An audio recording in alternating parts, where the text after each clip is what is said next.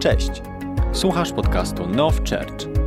Cieszymy się, że tutaj jesteś i wierzymy, że to słowo przyniesie nowe zwycięstwa do Twojego życia.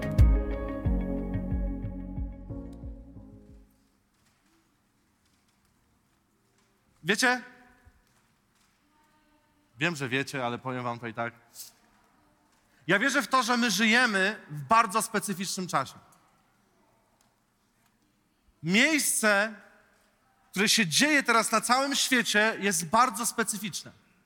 Wiecie, to, co się dzieje wokół nas w przeciągu paru lat, w przeciągu dekady, wiecie, ja odbieram to, że to jest, wiecie, jeden z najniebezpieczniejszych momentów dla świata, dla ludzi wierzących. Wiecie dlaczego? Ponieważ diabeł próbuje zrobić wszystko, co może, by odwrócić Twój wzrok od niego. Dzisiaj rzeczy, które się dzieją wokół nas, mają na cel wybić nas z intymnej relacji z Bogiem. Wiecie, diabeł jest sprytną osobą. Wiecie, teraz nie gloryfikuję go, nie oddaję mu jakiejś czci i tak dalej, ale to jest przebiegła osoba. Jeżeli ty w swojej głowie masz myśl, że jesteś mądrzejszy niż on, to chcę ci powiedzieć, jesteś w błędzie. To już przegrałeś pierwszą bitwę. Diabeł jest sprytną osobą, która zna człowieka bardzo dobrze. On wie, co jest dla niego interesujące, on wie, co go pociąga, on wie, co może użyć, by zgubić to skupienie na Jezusie. On doskonale wie, jak wybić ciebie i mnie z tego trybu, gdzie, jesteśmy, gdzie, gdzie mamy ten fokus i skupieni na Bogu jesteśmy. To nie jest tak, że On ma władzę nad tobą, bo Bóg stworzył mnie i ciebie na Jego obraz, na Boży obraz. Bóg dał nam autorytet. Wiecie, to jest, nie ma czegoś takiego, że cokolwiek robisz nie ma znaczenia. Czy wierzysz w Boga, czy nie, każdy Twój czyn, każda Twoja decyzja w życiu przyniesie pewne konsekwencje. Diabeł będzie próbował ukierunkować Cię w pewne strony.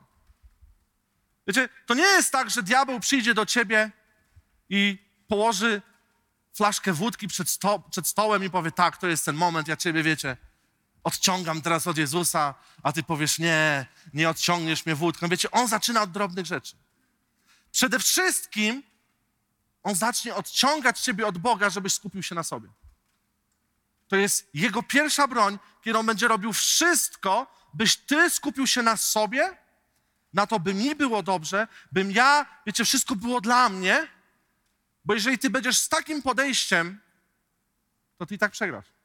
Bo będziesz wszystko próbował zagarnąć do siebie. Będziesz wszystko próbował skupić się, a wiecie, kiedy czytamy Biblię, kiedy ja czytam co jest napisane, kiedy Bóg opisuje chrześcijan, to są ludzie, którzy nie żyją dla siebie.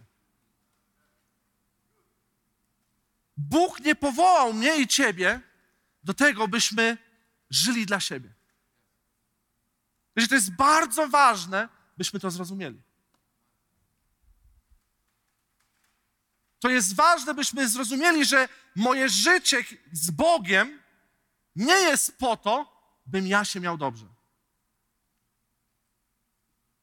To nie jest cel.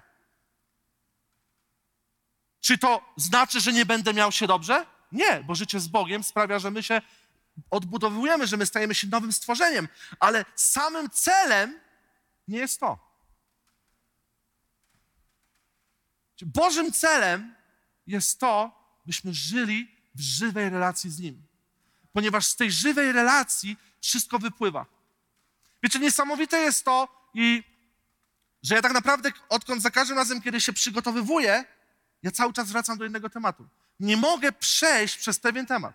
Ja się zastanawiam, mówię, Boże, dlaczego my cały czas kręcimy się wokół pewnego tematu? Boże, dlaczego my się kręcimy tak bardzo wobec relacji z Bogiem? Wobec tego, by wyciągnąć tą esencję tego, co Bóg przygotował dla nas. Wiecie dlaczego? Bo Bóg nas kocha. Bóg nas kocha i On chce, byśmy mieli zbudowane zdrowe, mocne fundamenty, które będą owocować.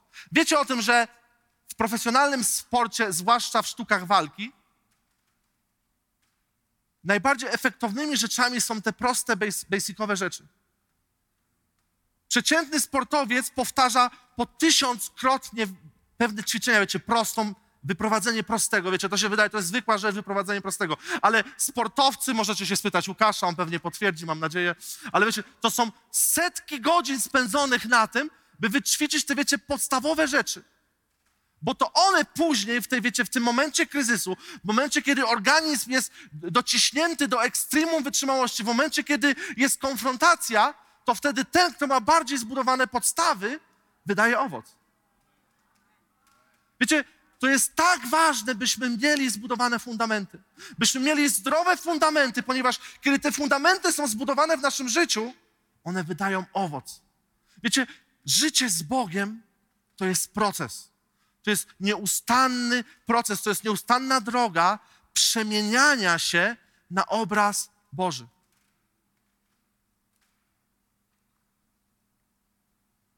Now. Wiecie, nam bardzo zależy na tym, żeby jak najwięcej osób wzięło udział w Now School. To nie dlatego, że nie mamy ludzi, że brakuje nam miejsc, bo nie wiem, czy wiecie, ale 600 osób bierze udział w Now School. My nie robimy tego, dlatego że, kurde, no, przydałoby się więcej ludzi, ale Bóg włożył w nas to pragnienie i my jesteśmy świadomi tego, co zeszły rok uczynił w życiu wielu ludzi. I my chcemy, żeby jak najwięcej osób mogło wziąć udział w tym, pogłębić swoje fundamenty, zrozumieć, po co Bóg powołał mnie i ciebie i tak naprawdę żyć zwycięskim życiem w Jezusie. Ja naprawdę was zachęcam, jeżeli jeszcze nie zapisaliście się do Now School, jeszcze jest okazja, to ruszamy za tydzień. I uwierzcie mi, my nie robimy tego, że nam brakuje ludzi, bo mamy prawie komplet, ale to może zmienić twoje życie. To może przynieść owoc, nie chwilowy, ale długoterminowy. Wiecie, dla mnie największym świadectwem była rozmowa z pewnym pastorem, który powiedział tak: Ja was obserwowałem od dłuższego czasu. Ja widziałem, że moi ludzie z kościoła jeżdżą na Now. Widziałem, że oni jeżdżą, biorą udział w tym i mówię sobie tak, wiele jest szkół. Wiele razy widziałem, były zrywy w kościele, wiecie, jakieś wydarzenie, nagle cały kościół, je, jedziemy, hurra, wracali tydzień, dwa i po hurra. Wiecie, wszystko opadło i tak od zrywu do zrywu. Ale ten pastor przyjechał pod koniec i on powiedział tak, musiałem sprawdzić, co się tutaj dzieje. Ponieważ ludzie, którzy jeździli na tą szkołę, oni wydali długotrwały owoc. Oni zaczęli się zmieniać. Ja zacząłem widzieć realną zmianę w ich życiu. Wiecie, i to nie dlatego, że my jesteśmy jacyś niesamowici i tak dalej, ale przez to, że Duch Święty działa. Wiecie, ja widzę bardzo mocno, że Bóg cały czas swojej miłości próbuje nas zawrócić do tego, byśmy zbudowali mocne fundamenty. Bo jeżeli ty i ja nie zbudujemy mocnych fundamentów, uwierzcie mi, wykoleimy się. To nie jest tak, że po prostu Bóg przymknie oko na to i powie, dobra, niech leci dalej. Wiecie dlaczego? Bo im bardziej wzrośniesz bez stałego fundamentu, tym większy będzie Twój upadek. I tym więcej wyrządzisz szkód w Królestwie Bożym. Nie wiem, czy zauważyliście, ale przed pandemią, jak było dużo konferencji, w Polsce naprawdę nie wiem, czy w innych krajach tak samo było, ale była kolebka, gdzie naprawdę ściągaliśmy wielkich, niesamowitych mężów bożych do Polski. Ludzi, wiecie, z topowych półek. Wiecie, po prostu to, co na YouTubie było najbardziej popularne, przyjeżdżało do Polski. I wiecie, i niesamowite było to, że każdy z nich, włącznie ze mną, mieliśmy oczekiwania.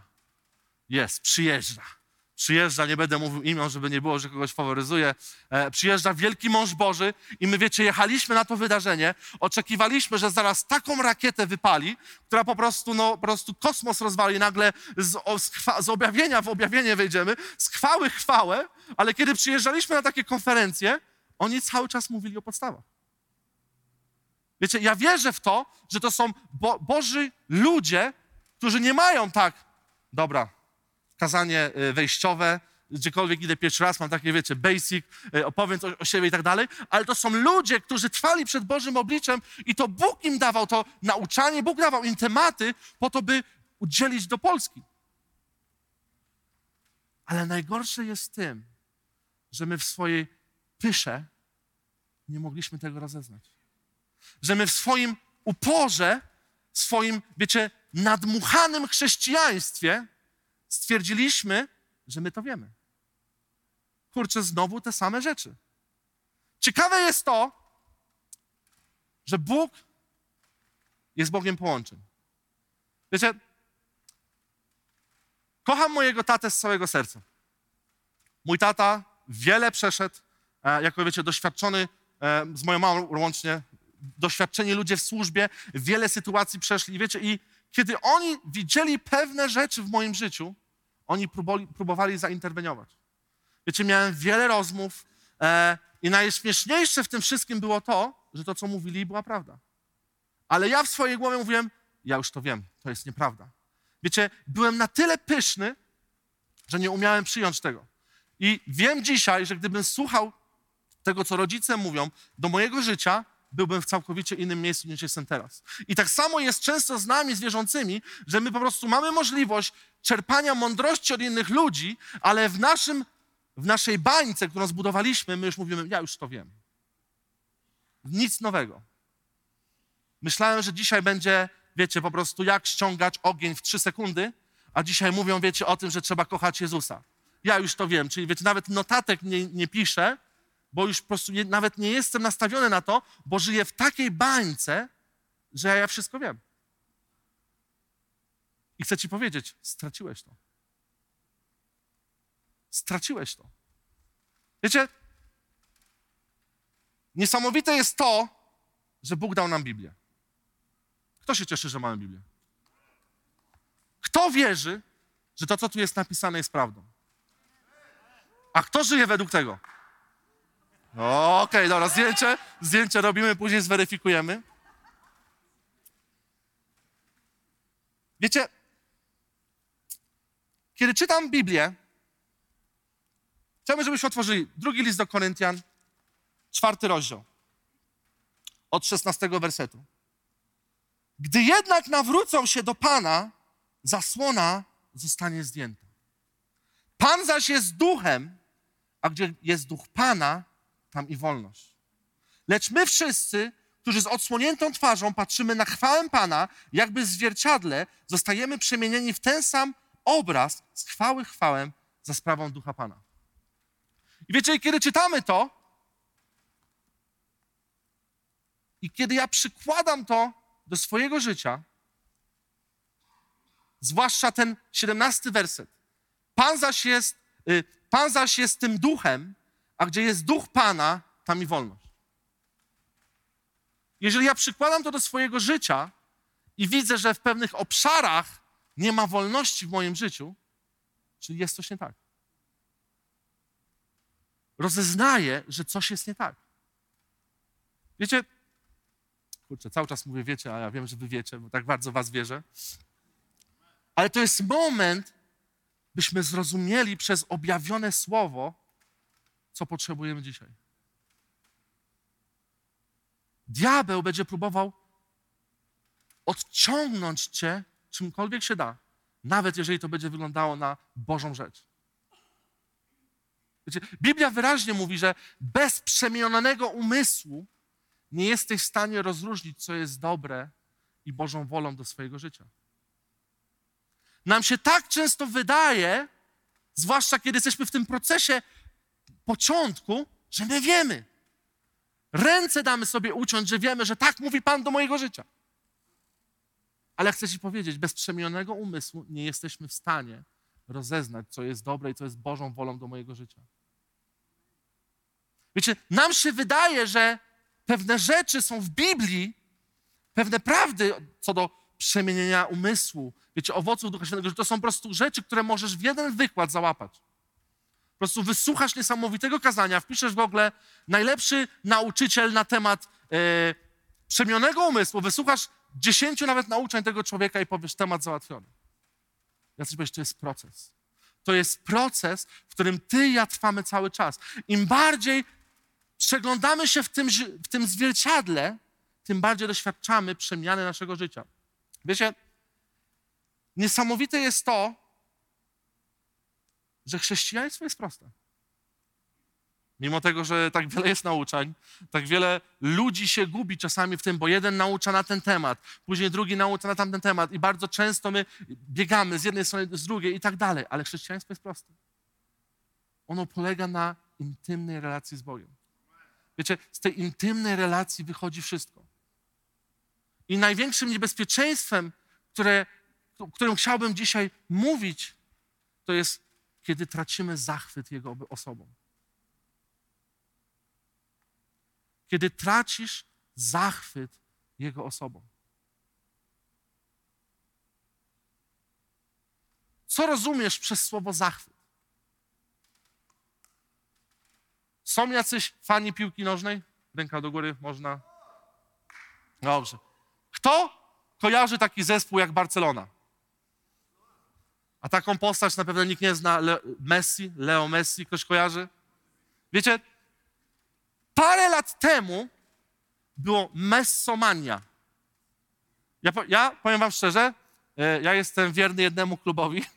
E, z dzieciństwa po prostu zapamiętałem jednego piłkarza, bardzo mi się spodobało i mimo tego, że nie oglądam piłki, to zawsze mam sentyment do tego klubu, ale kiedy oglądałem z moim tatą, ponieważ mój tata jest bardzo wielkim fanem Barcelony, Messiego i wiecie, i to było niesamowite, że oglądając mecz w polskiej stacji było pewnych dwóch panów, którzy komento, kom, komento, komentowali te mecze i oni nie byli bezstronni. W ich komentarzach było można zrozumieć, po czyjej stronie oni są. Mimo tego, że próbowali być bardzo bezstronni, neutralni, po prostu jak tylko Messi dostawał piłki, to oni po prostu ten mikrofon gryźli, po prostu był taki zachwyt, jaki on jest niesamowity, co on nie wyczynia, ta przepiękna Barcelona, jak wiecie, i to po prostu słuchając go, ty wiedziałeś, że oni po prostu zachwycają się, że oni po prostu, to aż kipi w nich, że to nie jest tylko, wiecie, komentowanie czegoś, opowiadanie o czymś, ale to wypływa z nich. Wiecie, i mnie to akurat drażniło, ale wiecie, to, to jest niesamowite, co człowiek może zrobić w zachwycie. Kiedy coś podziwiamy, kiedy jesteśmy w zachwyceniu czymś, jesteśmy najlepszymi ewangelistami. Moje pytanie jest, co dzisiaj głosisz? Nie pytam się, czy głosisz, bo każdy z nas głosi. Wierzący, niewierzący, każdy z nas dzisiaj głosi pewną Ewangelię. Moje pytanie jest, jaką Ewangelię dzisiaj głosisz? Co podziwiasz? Co Twój wzrok i Twoje serce skupiło się na jakiej rzeczy? Dzisiaj 90% ludzi podziwia Ukrainę, to co się dzieje na Ukrainie. Są w zachwycie tym, wiecie. I tu nie chodzi o to, że wow, jaka Ukraina, ale po prostu to, co się dzieje tam, ludzie otworzyli swoje serca, skupili się na tym i teraz tym żyją. I oni, gdziekolwiek nie idziesz, oni głoszą to, co się dzieje na Ukrainie. Oni uwalniają to, co się dzieje na Ukrainie. Wiecie, to jest dobra rzecz. My, jako wierzący, mamy pomagać. Jako kościoły mamy pomagać, ale moje pytanie jest, gdzie jest Twój wzrok? Gdzie jest Twój wzrok? Wiecie, tak łatwo dzisiaj stracić zachwyt Bogiem na rzecz robienia rzeczy dobrych dla Niego. Wiecie, może zabrzmi to trochę brutalnie, ale dzisiaj ludzie z Ukrainy nie potrzebują, znaczy potrzebują, ale w głównej mierze potrzebują poznać Jezusa. Wiecie, to jest najlepsza rzecz, jaką Kościół jako wierzący mogą zrobić, to jest przedstawić im Jezusa. Wiecie, bo to, że pomożemy im, wiecie, nakarmimy, zapewnimy miejsca, to jest bardzo ważne, ale to nie zmieni ich życia. To nie zmieni sytuacji, w której oni są. Wiecie, Kościół jest powołany do tego, by nieść Ewangelię. Bóg powołał ciebie i mnie do tego, byśmy przekazywali tą dobrą nowinę dalej. Wiecie, jeżeli połączymy to z fizyczną pomocą, to jest to. To jest to, kiedy będziemy fizycznie pomagać i będziemy głosić Ewangelię, będziemy zwiastować tą nadzieję i światło, ludzkie życia będą przemieniane. Nie tylko sytuacja materialna, ale przede wszystkim ich duchowa sytuacja będzie zmieniona. Wiecie, to jest coś, co ja i wiecie, i my przywódcy pragniemy, żeby po prostu przy, zmienić życia ludzkie w realny sposób przez spotkanie się z Bogiem. To jest główny klucz. Wiecie, i to się nie tylko tyczy ludzi z Ukrainy, którzy teraz potrzebują, ale to się tyczy każdej osoby wokół nas. Bóg powołał mnie i ciebie, jako główny cel jest po to, by, byśmy poznali Go jako osobistego Pana i Zbawcę, przez to, że mamy relację z Nim w zachwycie tym, kim On jest, przekazujemy to dalej. Jego chwała jest przekazywana dalej. Ale jeżeli ty nie jesteś w miejscu zachwytu, ty nie przekażesz światła. Przekażesz religię. I dzisiaj niestety mamy efekty tego w Polsce. Gdzie przez wiele lat była przekazywana religia i ludzie są odtrąceni na pierwsze słowo myśl o Bogu i tak dalej. Ludzie mają negatywne emocje, odruchy. Dlatego, że zabrakło tej życiodajnej mocy, która była przekazywana. Wiecie, będę z wami szczery. Zawsze staram się być szczery. Kiedy nawróciłem się w swoim życiu, kiedy rozpoczęła się niesamowita przygoda w moim życiu, wiecie, kiedy znaki i cuda pojawiały się co chwilę, e, naprawdę było to coś, o czym zawsze marzyłem, wiecie, żyć w pełni. Wiecie, gdziekolwiek nie szedłeś, działy się rzeczy.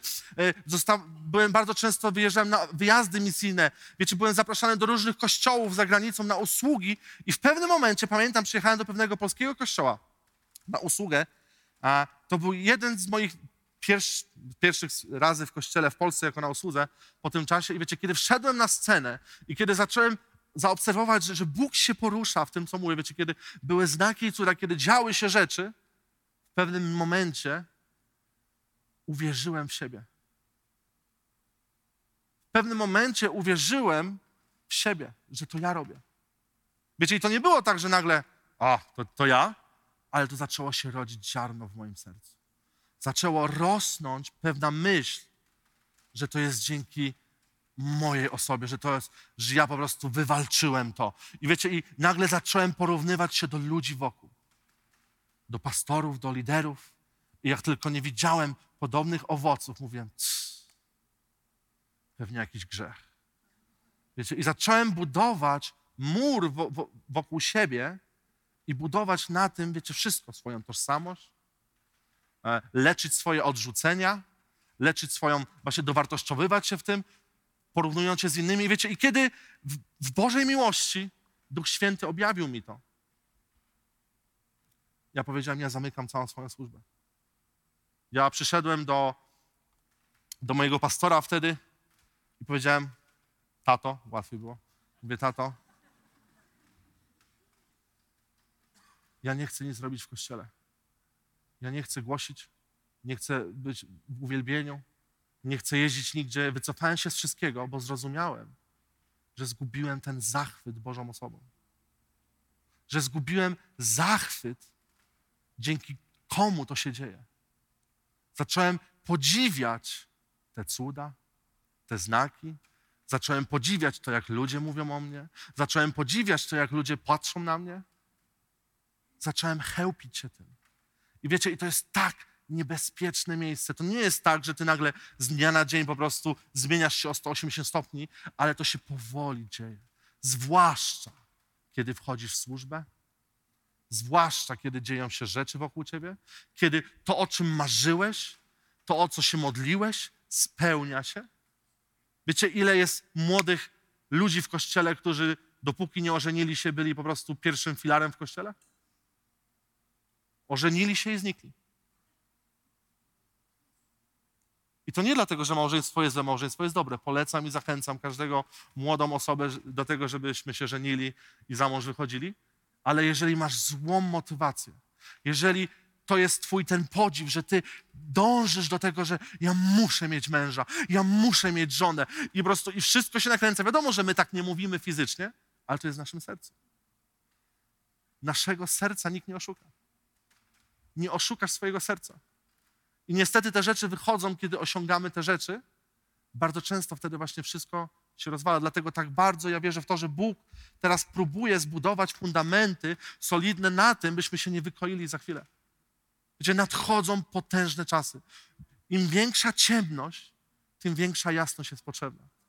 Wiecie, ja jestem naprawdę nakręcony tym, co się dzieje wokół nas, nie dlatego, że się cieszę z tego, co się dzieje, bo to jest tragedia, co się dzieje, a dlatego, że to jest idealny moment, by Kościół stanął w światłości i powiedział: Hej, nie zgadzamy się. Jako Kościół stajemy w tym wyłamie, jako Kościół nie zgadzamy się na to, by to, co się działo, działo się dalej.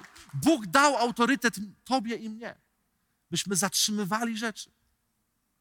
Ale jeżeli ty nie jesteś w, tym, w tej relacji zachwycenia, nie jesteś w, tym, w tej relacji podziwiania Go, rzeczy się nie dzieją.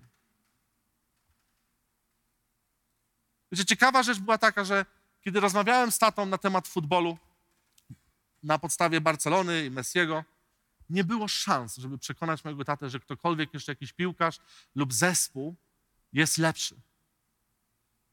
On tak mocno w to wierzył, on tak mocno podziwiał ten zespół, że on tak jakby miał pewne okulary założone na siebie i on cokolwiek zespół i cokolwiek pił, z piłką miał związane, on patrzył przez to, ale i tak Barcelona jest lepsza. Ale i tak Messi jest lepszy. I wiecie, moje pytanie jest, czy ty i ja mamy takie okulary dzisiaj? Czy ty i ja mamy założone okulary podziwu Boga naszego? Mojego, twojego, tego samego. Wiecie, jak to łatwo zweryfikować? Kiedy pojawia się sytuacja, jakie okulary zakładasz? Czy zakładasz okulary podziwu Boga i patrzysz na tą sytuację przez to, jak wielki i wspaniały jest Twój Bóg? Czy patrzysz na tą sytuację i zakładasz okulary tej sytuacji i mówisz, no kurde, ciężka ta sytuacja. Najlepiej muszę się podzielić z moją współlokatorką, z moją koleżanką w pracy, jaka ciężka sytuacja jest wokół. Chcę ci powiedzieć, niczym się nie będziesz różnił od ludzi wokół ciebie. Dzisiaj każdy nadaje, jak jest ciężko. I chcecie pocieszyć? Będzie jeszcze gorzej. Będzie jeszcze gorzej, będzie się działo coraz więcej. Będzie syn przeciwko ojcu przestało, będzie, to, to będzie się nakręcać. To już, tego już się nie zatrzyma. Jedyne, co my możemy zrobić, to świecić w tym momencie i właśnie szerzyć tą Ewangelię, ogłaszać Boga jako Bogiem cudów.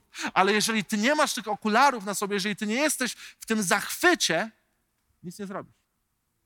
To oni zewangelizują ciebie, zamiast ty zewangelizować ich.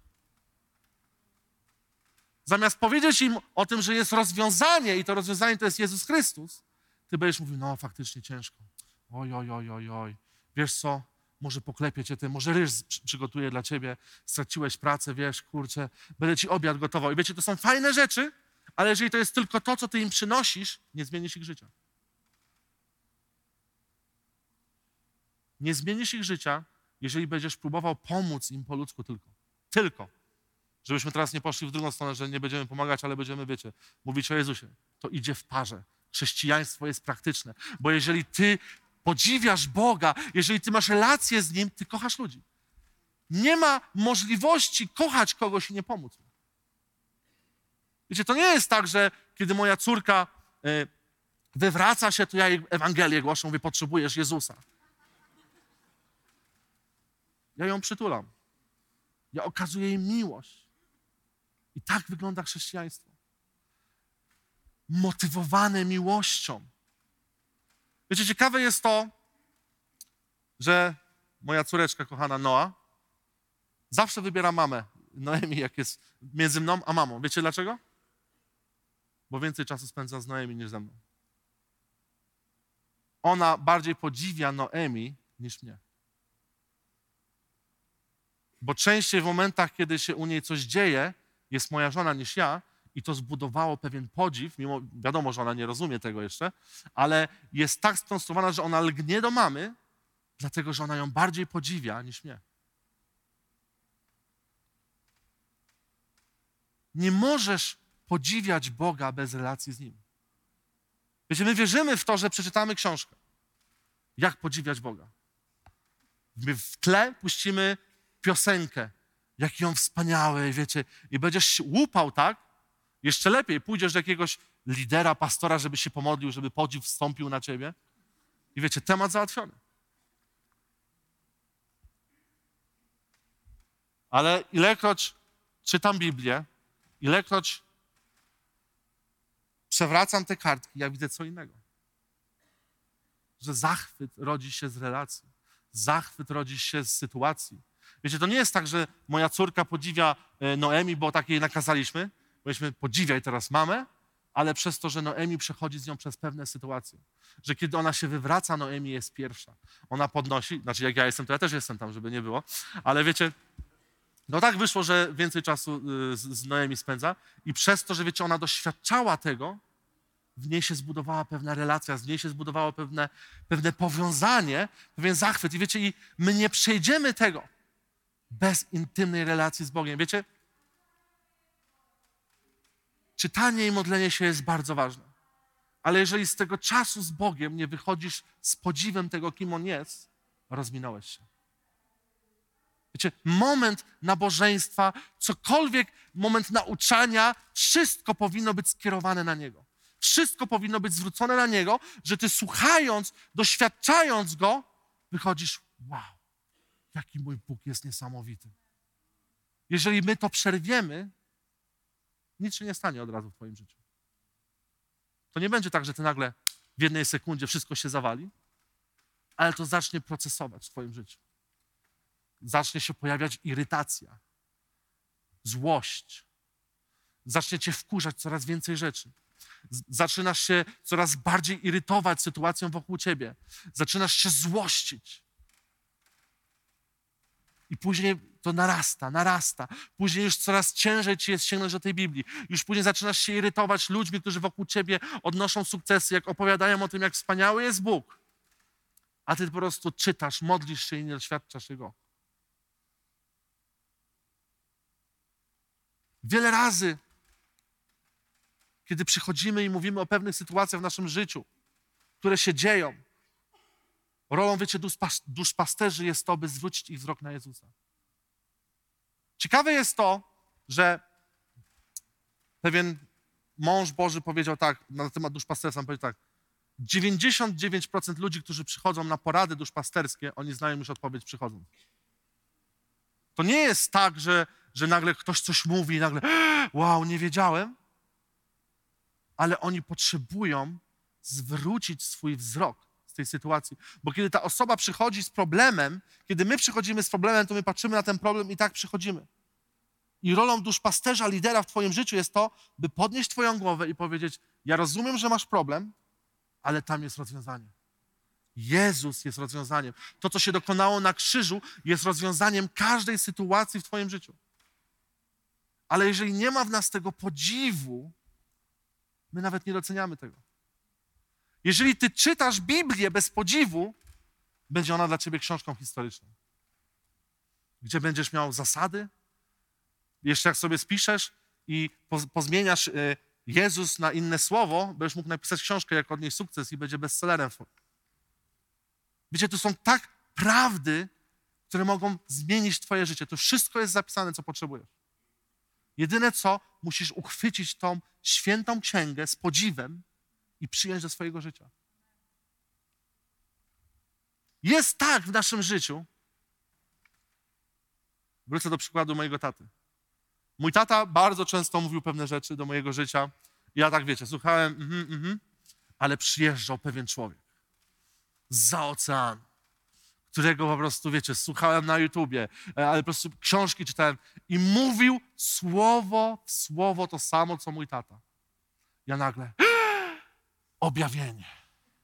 Jest rozwiązanie. I wiecie, i wracałem do domu i mówiłem, tata się pyta, jak tam było? Ja mówię, tato, nie uwierzysz. Po prostu, i wiecie, i mówię, co tam po prostu żyje tym. A mój tata mówi, ale Dawid, ja ci od dwóch miesięcy, dwa miesiące temu to samo mówiłem.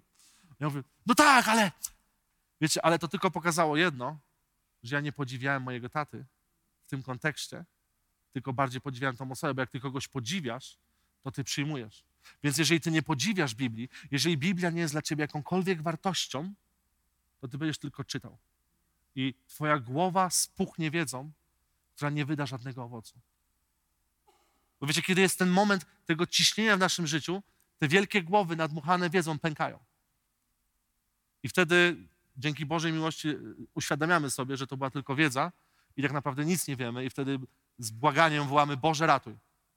I to jest też dobry moment, ale zachęcam was, unikajmy takich momentów. Po co czekać, aż nam ta wiedza wybuchnie, którą przez tyle lat zbudowaliśmy, jak możemy wcześniej zareagować na pewne rzeczy? Wystarczy w uniżeniu podejść do tego, co Bóg chce działać w Twoim życiu. Wiecie, temat intymności z Bogiem, mimo tego, że mówimy w kółko cały czas staramy się o tym mówić, bo wiemy, jakie to jest ważne, jest tak wielką tajemnicą dla wielu ludzi, Mimo tego, że oni mówią, ale ja chcę tej intymności, ja chcę tego, ja nawet przychodzę na poranne modlitwy, ja nawet y, wyznaczam sobie czas, ja nawet robię, ale mijam się z tym.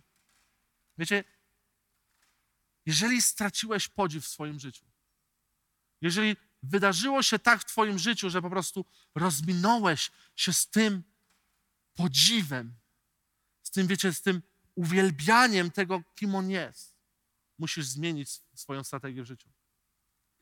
Jeżeli rozeznajesz w swoim życiu, że straciłeś ten podziw, to już nie chodzi o to, ile przeczytasz, ile się pomodlisz. Ty potrzebujesz zmienić strategię. Twoją modlitwą i wołaniem nie powinno być Boże, daj mi żonę, daj mi męża. Boże, rozwiąż moje problemy finansowe. Boże, daj mi zdrowie. Ale Twoim wołaniem powinno, Boże, ja chcę poznać Ciebie, ja chcę doświadczyć Ciebie, żeby podziwiać Ciebie. Tak bardzo często przychodzimy do tej intymnego miejsca, które Bóg stworzył specjalnie dla mnie i dla Ciebie. Bóg zaplanował tą intymność dla nas. A my po prostu łopatologią, po prostu próbujemy cały czas, tak jak kiedyś nas nauczono, po prostu te same zasady, te same rzeczy, po prostu próbujemy robić to, nie widząc efektu. Wiecie, takie pewna grafika była, znaczy jest dalej, e, która bardzo do mnie dotarła. Siedział pewien człowiek na moście z wędką, gdzie i, i było pokazane właśnie, most z tej strony było zero ryb, a za nim, z drugiej strony mostu było masę ryb. I, ktoś, i, i było napisane, czasami cierpliwość nie wystarczy. Czasami trzeba zmienić strategię, czasami trzeba zmienić metodę, by osiągnąć sukces. A my tak często myślimy, że jak będę przychodził na 6.30 na modlitwy, to po prostu pewnego momentu coś mnie szczeli i to będzie ten moment i ja po prostu doświadczę go. Jeżeli coś nie działa w Twoim życiu, jeżeli pewne rzeczy, które robisz, nie przynoszą efektu, zacznij się pytać dlaczego. Zacznij zastanawiać się, dlaczego to nie działa. Wiele czasu marnujemy na to, że robimy te same rzeczy, oczekując innego efektu. Bóg powołał mnie i ciebie do życia pełnego owoców. Bożym celem jest to, bym ty i ja wydał owoc. Bóg powołał ciebie i mnie do owocowania, do życia pełnego obfitości. Jeżeli coś nie działa w moim życiu, wiecie, ile razy ja musiałem przewartościować swoją komorę? Ile razy musiałem pytać się, Boże, czy to jest, ja już robię coś po prostu, bo tak się nauczyłem? Czy to jest coś, co Ty chcesz, ja bym robił? Wiecie, to było niesamowite, kiedy mogłem się uczyć róż, różnorodności z Bogiem. Życie z Bogiem, komora z Bogiem nie jest nudna. Jeżeli jesteś w miejscu, kiedy rozeznajesz, że komora jest nudna, zacznij się modlić o objawienie, co zmienić. Zacznij się modlić o objawienie, co zmienić w swojej komorze. Może zamiast spotykania się codziennie o 6 rano w swoim pokoju, może masz zacząć chodzić na spacery z Bogiem. Ale nie, przecież czas z Bogiem to jest czytanie 30 minut Słowa Bożego, później jest 20 minut dziękczynienia, później jest 20 minut uwielbiania Go i 20 minut proszenia o rzeczy. Przecież to jest święta liturgia czasu z Bogiem. Nie, no jedynie co można poszaleć, to czytanie na koniec dać. To już wiecie, takie elastyczność czasu z Bogiem. Kiedy ostatnio Bóg przemówił do ciebie? Kiedy ostatnio miałeś ten moment, że wpadłeś w zachwyt tego, kim On jest? Kiedy ostatnio było miejsce, kiedy powiedziałeś: Boże, jesteś taki wspaniały. Wiecie, czym jest bogobojność? Ja przez wiele lat żyłem w takim zwiedzeniu, nazwę to, bogobojności, czyli strachu przed Bogiem. Wiecie, co tak naprawdę dla mnie jest ta bogobojność? To jest podziwianie Jego wielkości. Bo kiedy Ty zaczynasz rozumieć, kiedy Tobie zaczyna być objawiane, kim On jest, jedyne, co możesz zrobić, to paść na kolana i powiedzieć święty, święty, święty. Nic, to jest bogobojność. To nie jest bogobojność, że jak nie będziesz czytał Biblii, to po prostu piorun szczeli ciebie, albo jak zrobisz coś złego, to nagle wszystko ci się zawali. To nie jest bogobojność. To nie jest przychodzenie do relacji z Ojcem w strachu. Bogobojność to jest zrozumienie, kim On naprawdę jest. I niesamowite jest to, że to nie jest jednorazowa sytuacja, bo to jest proces. On jest tak wielki, on jest tak wspaniały, on jest bez opisu, nie można go opisać słowami, i to po prostu możesz codziennie pogłębiać swój zachwyt tego, kim On jest. I uwierz mi, z tego zachwytu Jego imieniem, tego, kim On jest, zacznie wypływać życie w Twoim, w twoim życiu. Bo kiedy przyjdzie sytuacja, że dowiesz się, że twoja córka jest chora lub twoja żona, ktokolwiek z twojej rodziny jest chory, to tylko staniesz. Czym jest, że ta choroba? W obliczu mojego wielkiego Boga. Lub drugi scenariusz? Przeczytałem książkę, że Bóg uzdrawia, otworzysz i będziesz krzyczał na żonę czy chorą osobę i mówisz zdrowie, zdrowie, zdrowie i to nie jest rozwiązanie bo ty już startujesz ze złej motywacji. Ty startujesz z czegoś, co nie jest w tobie. Wiecie, dla mnie niesamowite jest to i esencją uwielbienia dla mnie jest to, że ja mogę uwielbiać tylko wtedy Boga, kiedy odpowiadam na to, co On zrobił w moim życiu. Jeżeli, będę szczery, jeżeli nigdy nie oddałeś swojego życia Jezusowi, nie będziesz nigdy Go w stanie prawdziwie uwielbiać. Bo na podstawie czego go uwielbisz? Tego, że przeczytałeś? Że umysłem zrozumiałeś? Że miałeś dwie opcje, albo jesteśmy od małpy, albo Bóg nas stworzył i Bóg lepiej brzmiał niż od małpy? Jeżeli nie oddałeś swojego życia Bogu świadomie, jeżeli nie miałeś tego momentu, że zrozumiałeś, że jesteś grzesznikiem i potrzebujesz Jego ratunku, nigdy nie będziesz Go w stanie uwielbić. W prawdzie i w duchu. Będziesz mógł śpiewać niesamowite piosenki. Ba, będziesz mógł nawet pisać piosenki o tym, jaki Bóg jest niesamowity, ale to nigdy nie będzie uwielbieniem. Nie możesz uwielbić Boga lub czegokolwiek, jeżeli nie doświadczyłeś Go w swoim życiu. Jeżeli nie skosztowałeś tego, jeżeli nie miałeś tego momentu, kiedy Jego chwała dotknęła Cię. Dlatego tak ważny jest ten pierwszy moment. Jeżeli nawet byś powiedział teraz, nie mam za co wielbić Boga, nie mam za co oddać Mu chwałę, to chcę Ci powiedzieć, że jest ten moment, kiedy oddajesz swoje życie. Jeżeli nie oddałeś swojego życia Bogu, możesz to zrobić.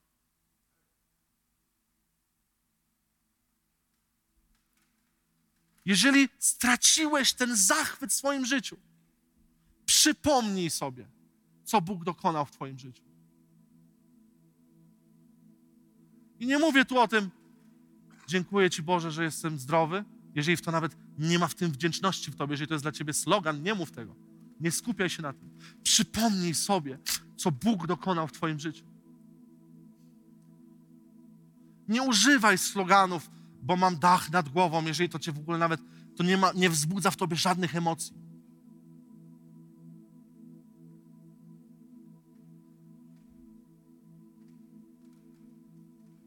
Kiedy ostatnio Bóg pojawił się w Twoim życiu? Kiedy ostatnio Bóg dotknął Twojego serca? Wiecie, tu nie chodzi o tym, bo często mylimy to, że wiecie, musi się wydarzyć coś niesamowitego, po prostu gęsia skórka musi się pojawić. Wiecie, kluczem jest cieszenie się i rozeznawanie tych małych momentów w naszym życiu. Tych małych rzeczy, które nas cieszą i radują. Wiecie, tych małych rzeczy, za co możemy być wdzięczni dzięki temu, co Bóg dokonał w naszym życiu. Za co jesteś dzisiaj wdzięczny Bogu? Co powoduje w Twoim sercu zachwyt nim? Jaka sytuacja wydarzyła się w Twoim życiu, która spowodowała, że Ty powiedziałeś: Ty nie masz rywala. Żadna sytuacja w moim życiu nie może się porównać do tego, bo Ty nie masz rywala.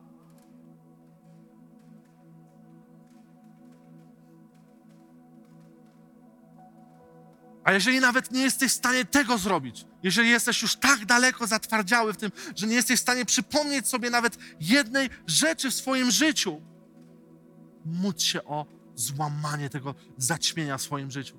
Módl się o złamanie tego zatwardziałości w Twoim życiu, która spowodowała, że przez tak długi okres wypadłeś z tego momentu zadziwu. My powinniśmy codziennie rano wstawać z tą z tym zadziwieniem Jego obecności, Jego osoby. Jeżeli wypadniesz chociaż na chwilę z tego, przestaniesz być owocny w życiu. Bo to nie Ty wydajesz owoce, ale nasz Bóg wydaje owoce. To On się porusza przez nas, to przez, przez nas Jego życie przepływa.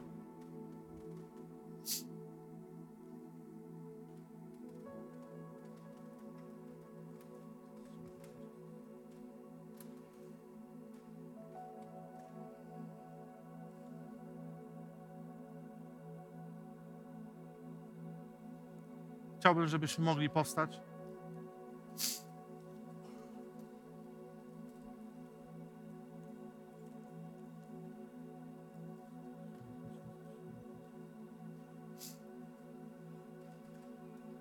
Dzisiaj stoisz przed wyborem.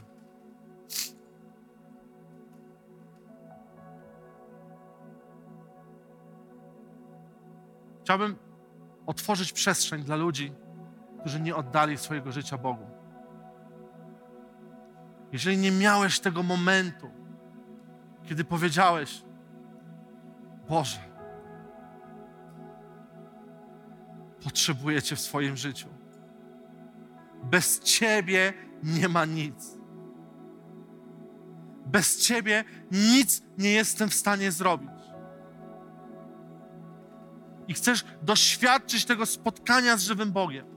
Chcesz doświadczyć tego momentu, kiedy może zostać ci zdjęta ta zasłona z Twoich oczu i doświadczyć tego, kim On jest. Chciałbym, żebyś wyszedł do przodu.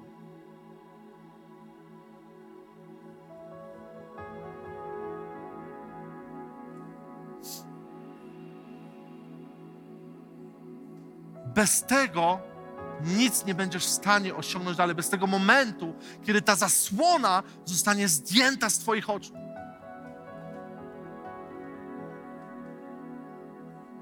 Chciałbym, żebyście trochę jeszcze do przodu wyszli.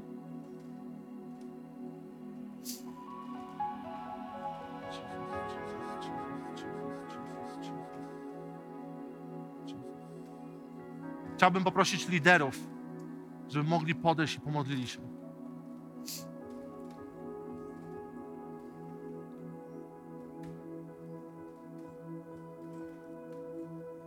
To jest moment, kiedy doświadczysz Bożego życia w swoim życiu.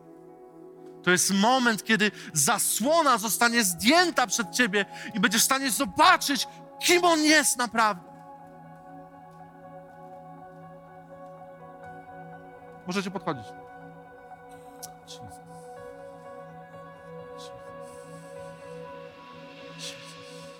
Nie rozmień się z tym. Nie rozmień się z tym momentem.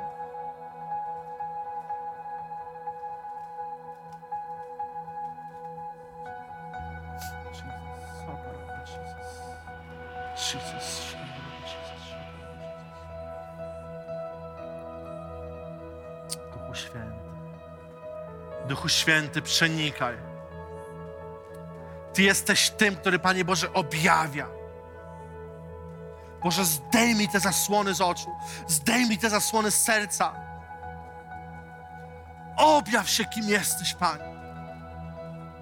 Ja dziękuję Ci za ich decyzję, że oni postanowili oddać swoje życie Tobie, Ojcze.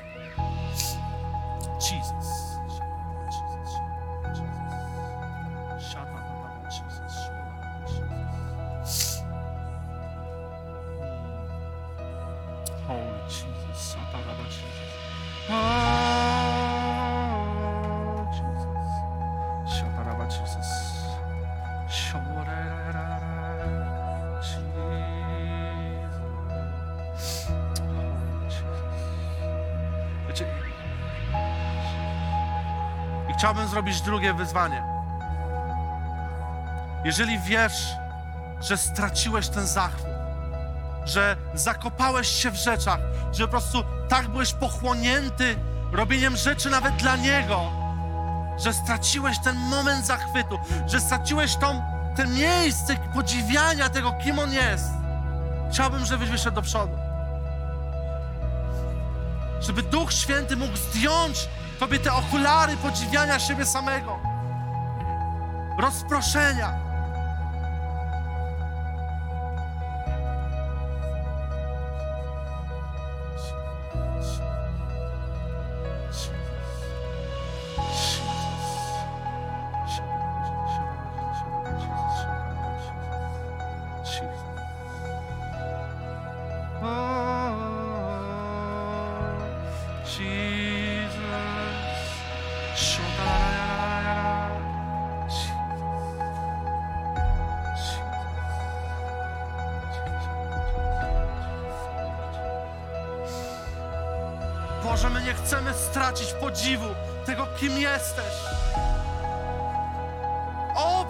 siebie na nowo. Objaw nam siebie na nowo. My chcemy się rozkochać w, twoim, w Twojej osobie na nowo.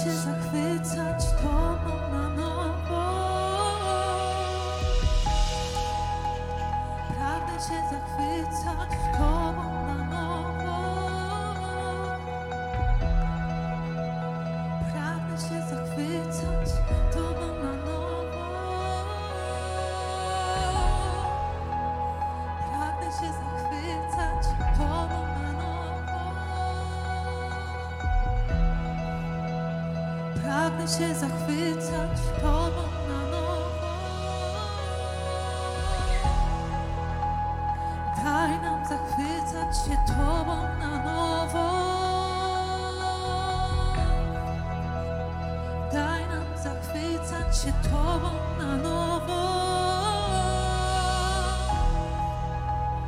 Pragnę się zachwycić.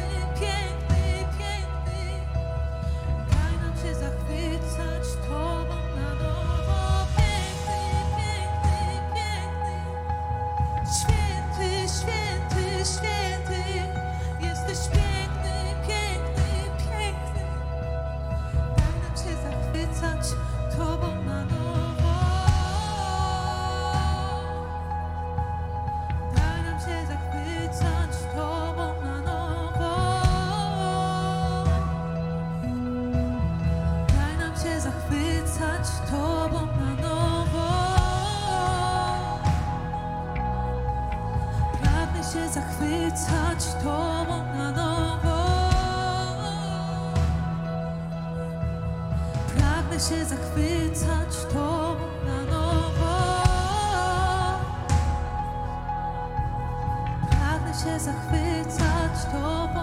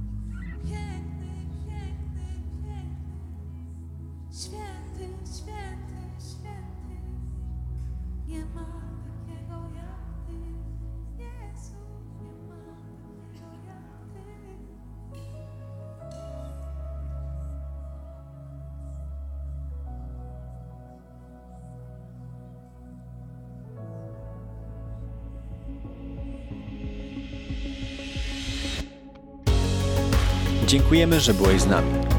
Jeśli chcesz dowiedzieć się więcej o naszych działaniach lub nas wesprzeć, zapraszamy Cię na www.nationsonfire.org ukośnik nowchurch.